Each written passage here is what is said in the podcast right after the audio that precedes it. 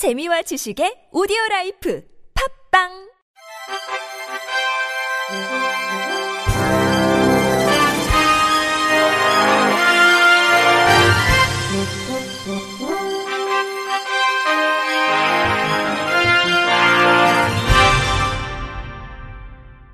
청취자 여러분 안녕하십니까? 11월 29일 월요일 KBIC 뉴스입니다. 시각장애인이 아닌 무자격 안마사를 고용해 안마업을 한 혐의로 두 차례 재판에 넘겨져 1심에서 한 번은 무죄를, 한 번은 유죄를 받았던 업주가 2심에서 모두 유죄를 선고받았습니다.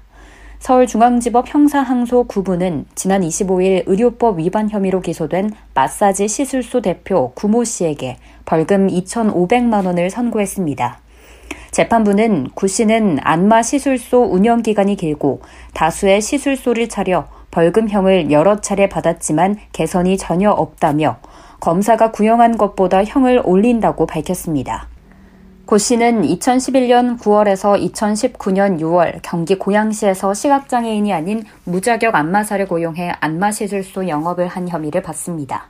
또 2019년 4월 서울 강남구 소재 건물에서도 무자격 안마사인 종업원에게 안마를 하도록 한 혐의를 받습니다. 현행 의료법은 시각장애인에게만 안마사 자격을 주고 시각장애인이 아닌 사람이 마사지나 안마 서비스를 제공하면 처벌합니다. 1심에서는 구 씨의 각 혐의를 두고 유무죄 판단이 엇갈렸습니다. 서울중앙지법 형사 9단독 정종건 판사는 지난해 12월 시각장애인 복지 정책이 미흡한 현실에서 안마사는 시각장애인이 선택할 수 있는 거의 유일한 직업이라며 고 씨에게 벌금 500만 원을 선고했습니다. 반면 서울중앙지법 형사 8단독 최창석 부장판사는 지난해 9월 최근 안마, 마사지 시장 수요가 폭증하고 해당 업종 종사자가 10만 명 이상인 점, 자격 안마사는 만 명도 안 되는 상황을 고려할 필요가 있다며 구 씨에게 무죄를 선고했습니다. 항소심 재판부는 유무죄가 엇갈린 두 사건을 병합 심리하면서 무죄를 선고한 1심 판결을 뒤집었습니다. 항소심 재판부는 시각장애인만 안마 시술소를 차릴 수 있고 안마할 수 있다는 법이 헌법 위반이냐는 논란이 되는 상황이라면서도 헌법재판소가 명시적인 판결을 했고 대법원도 그게 맞다고 판단했다고 지적했습니다. 지난 8월 충북 보은군 속리산에서 실종됐다 숨진 채 발견된 지적장애인 남성이 학대를 당해온 것으로 확인됐습니다. 충북경찰청은 지적장애 2급 50살 A씨가 투숙하던 모텔 업주 B씨를 장애인복지법 위반, 횡령 등의 혐의로 구속해 수사 중이라고 밝혔습니다. B씨는 장기 투숙 중인 A씨의 장애인연금, 기초생계급여 등 수천만 원을 빼앗고 학대한 혐의를 받고 있습니다. A씨에 대한 조사를 위해 삭제된 모텔의 폐쇄회로 TV 영상을 복원한 경찰은 B씨의 폭행 사실을 포착했습니다. B씨는 A씨에게 일을 시키고도 합당한 임금을 지급하지 않은 것으로도 알려졌습니다. 경찰은 정확한 사건 경위를 조사한 뒤 B씨를 검찰에 송치할 방침입니다.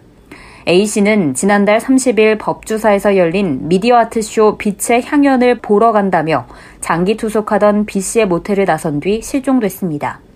하지만 이 행사는 코로나19 확산 예방 차원에서 예약자만 관람할 수 있어 A씨는 입장하지 못했습니다.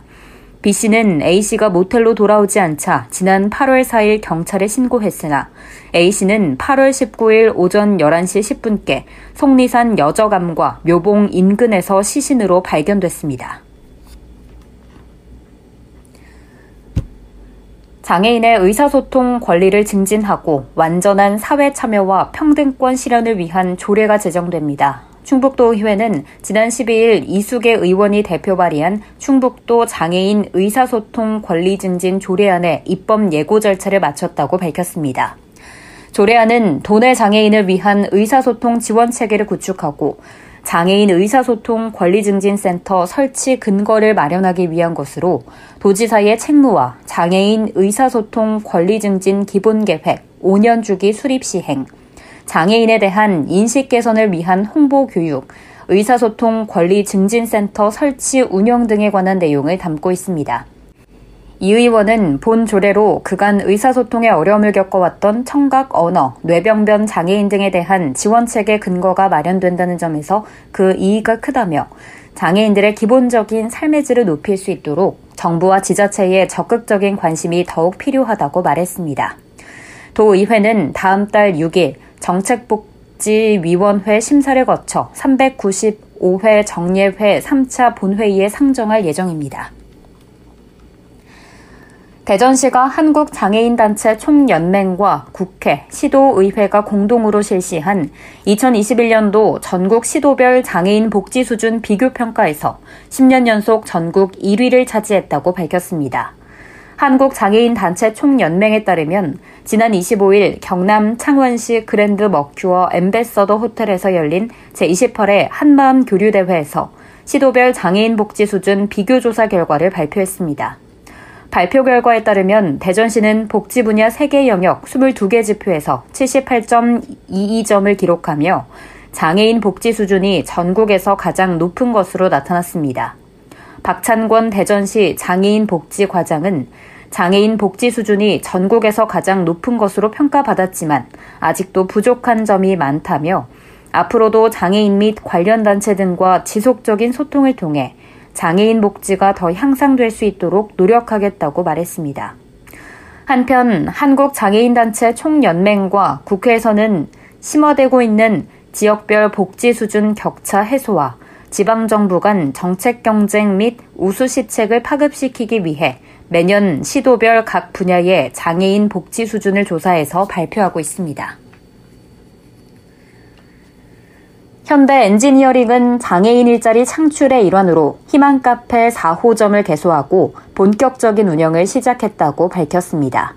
현대 엔지니어링은 지난 2017년부터 양천구 희망 1곰터와 장애인 일자리 창출 지원 사업 공동 협약을 맺고 취업이 어려운 장애인들에게 일자리를 제공함으로써 경제적 자립을 지원해 왔습니다. 이번에 개소한 4호점을 포함해 양천구 내에 총 4개의 희망 카페 개소를 지원했으며 카페 각 지점마다 장애인과 청년 매니저를 고용해 일자리 창출에 기여하고 있습니다.